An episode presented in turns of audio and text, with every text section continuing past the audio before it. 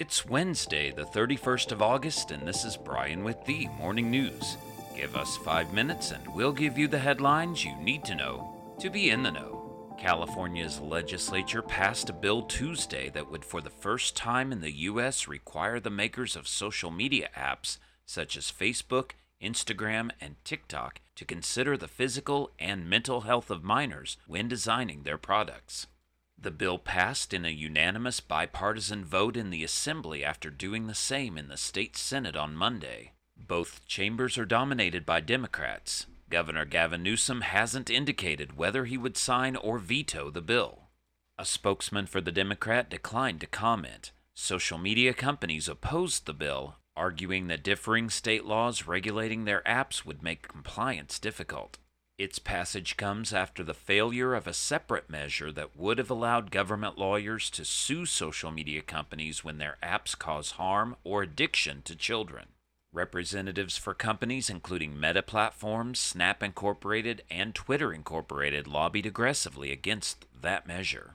Around the world, Ukraine pressed forward with an offensive in the country's south on Tuesday, seeking to build on some initial gains against Russian forces after launching the assault to retake the Kherson region a day earlier. As fighting flares, inspectors from the International Atomic Energy Agency prepared to visit the Zaporizhia nuclear power plant amid fears that fighting in the area has damaged power lines and caused fires that could lead to nuclear catastrophe. It's an important mission, and we're doing everything we can to make it happen safely and at full capacity, Ukrainian President Volodymyr Zelensky said Tuesday in his nightly address.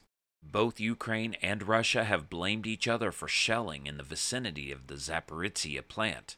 Russian forces have occupied the plant, Europe's largest, and stationed military equipment there, while Ukrainian workers continue to operate it at gunpoint, according to Ukrainian officials. Back in the U.S., the Army has grounded its entire fleet of CH 47 Chinook helicopters because of a risk of engine fires, U.S. officials said. Army officials are aware of a small number of engine fires with the helicopters, and the incidents didn't result in any injuries or deaths, the U.S. officials said.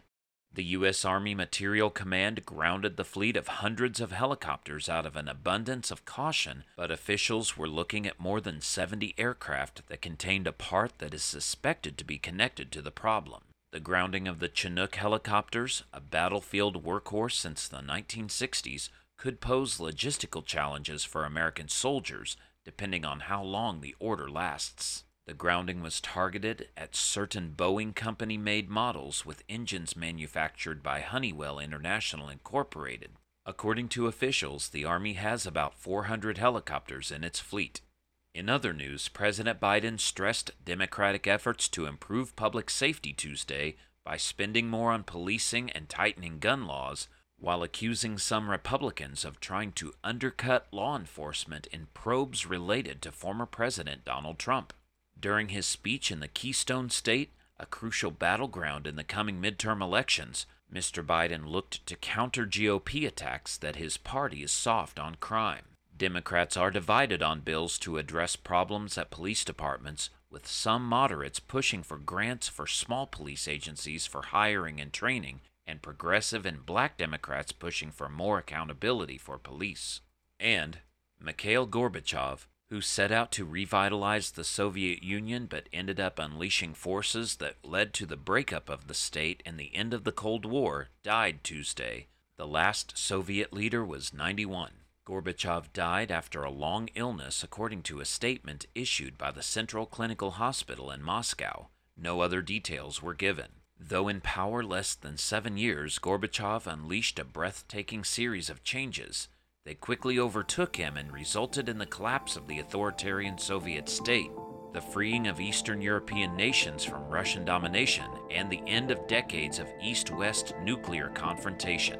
Gorbachev won the 1990 Nobel Peace Prize for his role in ending the Cold War and spent his later years collecting accolades and awards from all corners of the world. Now you know, and you're ready to go with the morning news. Share this with a friend and subscribe to us wherever you listen to your favorite podcast. You can also sign up for our newsletter at themorningnews.com. Thank you for listening.